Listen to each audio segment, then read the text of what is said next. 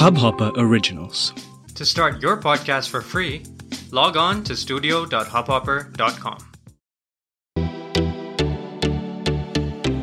नमस्ते इंडिया कैसे हैं आप लोग मैं हूँ अनुराग अगर आप हमें पहली बार सुन रहे हैं तो स्वागत है इस शो पर हम बात करते हैं हर उस खबर की, जो इम्पैक्ट करती है आपकी और हमारी लाइफ तो सब्सक्राइब का बटन दबाना ना भूलें और जुड़े रहें हमारे साथ हर रात साढ़े दस बजे नमस्ते इंडिया में।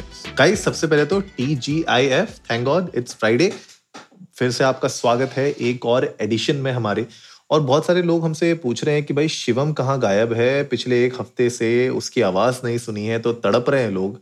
उसकी आवाज़ सुनने के लिए बहुत सारे फैंस शिवम के तड़प रहे हैं। तो शिवम शायद कल आएँगे एपिसोड में, और उन्हीं की जुबानी हम सुनेंगे कल कि भाई, क्या हुआ, कहाँ गायब थे पिछले एक हफ़्ते से। पर बहरहाल, आज फ्राइडे है, जैसे कि हम लोग हर फ्राइडे बात करते हैं, किसी ना किसी ऐसी यू नो वेब सीरीज़ या मूवीज़ ट्रेलर्स हर एक चीज़ के बारे में बात करेंगे। तो आज हम लोग बहुत स्पेशल मूवी के बारे में बात कर रहे हैं। मूवी का नाम है रॉकेटरी द नाम्बी इफ़ेक्ट और इसका ट्रेलर जब मैंने देखा ना भाई साहब माइंड ब्लोन मुझे लगता है कि महादेवन की ये one of the best movies में काउंट होने वाली है फॉर श्योर और डायरेक्ट भी अब तो महादेवन ने ही किया है इसको तो मुझे लगता है कि एक अलग लेवल पे ये मूवी बन सकती है। तो जब ये मूवी शुरू मतलब जब इसका ट्रेलर जब शुरू हुआ था तब आ, मैंने पहले देखा और मैंने बोला वाओ यार स्टार्टिंग ही इतनी तगड़ी हुई है। और जैसे इसकी टैगलाइन है sometimes a man wrong is a nation wrong तो भाई कहानी है साइंटिस्ट नामबी नारायणन की। और अगर आप लोगों को नहीं पता है उनके बारे में तो विकीपीडिया पे जाओ आपको पूरी इन्फॉर्मेशन मिल जाएगी वहाँ पे। थोड़ा बहुत मैं आपको आइडिया दे देता हूँ कि क्या है कहानी। तो कहानी यह है कि नाम्बी नारायणन एक इंडियन साइंटिस्ट हैं और एक एरोस्पेस इंजीनियर हैं।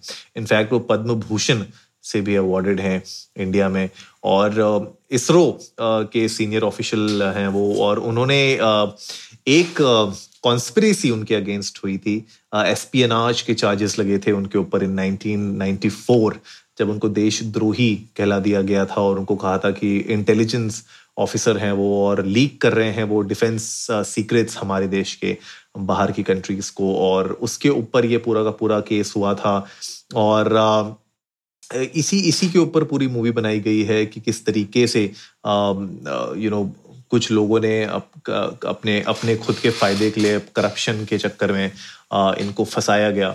और इनफैक्ट जब इनको देशद्रोही करार दे दिया गया था तो ऑलमोस्ट मेरे ख्याल से अरेस्ट उनको अरेस्ट करके मेरे ख्याल से पचास दिन तक जेल में भी रखा था। एंड उसके बाद इंटरोगेशन बहुत कुछ हुआ था उनके साथ। लेकिन मेरे ख्याल से नाइनटीन नाइन्टी सिक्स में उनके चार्जेस जो थे उनके ऊपर जो चार्जेस लगाए गए थे देशद्रोही के वो डिसमिस कर दिए गए थे। और यू नो 1998 में सुप्रीम कोर्ट ने भी उनको मतलब चार्जेस सारे डिसमिस कर दिए थे। इसके बाद uh, 2001 में एनएचआरसी ने ऑर्डर किया था गवर्नमेंट ऑफ़ केरला को कि कंपनसेशन दिया जाए नाम्बी को। एंड उनको मिला था। एक करोड़ का मेरे ख्याल से कंपनसेशन मिला था। आई डोंट रिमेम्बर एग्जैक्टली कितने का था। बट दस लाख का मिला था मेरे ख्याल से if I am not wrong दस लाख का उनको मिला था। और उनने 2001 में उनने रिटायरमेंट हो गई थी उनकी। तो बात यह है पूरी की पूरी की मूवी की अगर मैं बात करूँ तो जिस तरीके से पोर्ट्रे वो करेंगे इस पूरी स्टोरी को, वो इंटरेस्टिंग होगा देखने वाला। क्योंकि बात यह है कि अगर वो गिल्टी नहीं थे तो उनको किस तरीके से फंसाया गया? क्या उसके पीछे की बैक स्टोरी थी? उसके ऊपर समझना बहुत ज़रूरी है और इसमें इनफैक्ट एक एक you know ISRO spy scandal के नाम से भी बहुत सारी चीज़ें, बातों के ऊपर एलिगेशन हुए थे। लेकिन ये सारे के सारे फेक निकले थे और सुप्रीम कोर्ट ने भी ये बताया। तो मेरे ख्याल से मुझे लगता है कि मूवी तो बहुत इंटरेस्टिंग टॉपिक के ऊपर बनी हुई है और मेरे ख्याल से बहुत लोगों को नहीं भी पता होगा नाम भी नारायणन के बारे में। आ, मुझे थोड़ी बहुत नॉलेज थी उनके बारे में जो केस था उसके बारे में नॉलेज थी लेकिन इसके ऊपर मूवी बनेगी ये मुझे नहीं पता था और महादेवन बनाएँगे बिल्कुल ही नहीं पता था। मैं तो सोच रहा था कि शायद ये मूवी भी अक्षय कुमार बना लेंगे। लेकिन महादेवन ने पकड़ी है ये मूवी और जिस तरीके से एक्टिंग दिखाई है, महादेवन का रोल दिखाया है, मुझे लग रहा है बहुत इंटरेस्टिंग होने वाली है और महादेवन थोड़ा मुझे लगता भी है कि रोल में बहुत सही बैठ रहे हैं। और इनफैक्ट अगर मैं नाम्बी की पिक्चर देखूँ उनकी ओल्ड एज की और जिस तरीके से महादेवन को भी दिखाया है उनकी ओल्ड एज में, बिल्कुल यू नो सिमिलैरिटीज आप देख सकते हो तो अच्छा you know character role choose किया है उनने। मूवी इंटरेस्टिंग लग रही है ड्रामा होगी, बहुत मज़ा आएगा। आप लोग भी, मुझे तो भाई इंतज़ार है इस मूवी का जब भी ये रिलीज़ होगी। आप लोग भी हमें बता सकते हैं कि आप लोग को ट्रेलर देख के कैसा लगा। और मुझे इस मूवी का इसीलिए भी बहुत ज़्यादा इंतज़ार है क्योंकि मेरे एक बहुत ही अच्छे मित्र हैं, सिद्धार्थ दुबे। उन्होंने इस पूरी मूवी का साउंड डिज़ाइन किया है। अगर आप लोग सिद्धार्थ दुबे नहीं जानते हैं तो आप प्लीज़ आई एम पे जाओ सिद्धार्थ दुबे को चेकआउट करो। बहुत बहुत तगड़ी मूवीज़ के लिए उनने साउंड डिज़ाइनिंग की है।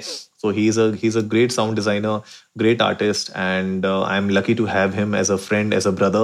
तो congratulation so much Siddharth on this movie और मैं तो भाई वेट कर रहा हूँ और लास्ट में जो क्रेडिट्स में आपका नाम देख के तो भाई दिल बिल्कुल ही खुश हो जाता है। तो अगर आप सुन रहे हो ये एपिसोड तो थैंक यू सो मच और कॉन्ग्रेचुलेशन वंस अगेन तो गाइस आप लोग भी जाइए ट्विटर पर और इंस्टाग्राम पर इंडिया इंडस्ट को नमस्ते पे हमें बताइए कि आप लोगों को कैसी लगी इस मूवी का ट्रेलर और आप लोग वेट कर रहे हैं कि नहीं कर रहे हैं इस मूवी के लिए। भाई, मैं तो बहुत वेट कर रहा हूँ, मैं तो ज़रूर इस मूवी को देखूँगा।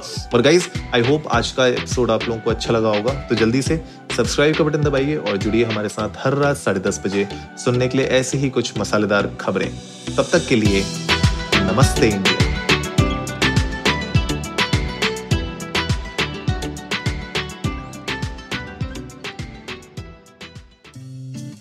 इस हब हॉपर ओरिजिनल को सुनने के लिए आपका शुक्रिया।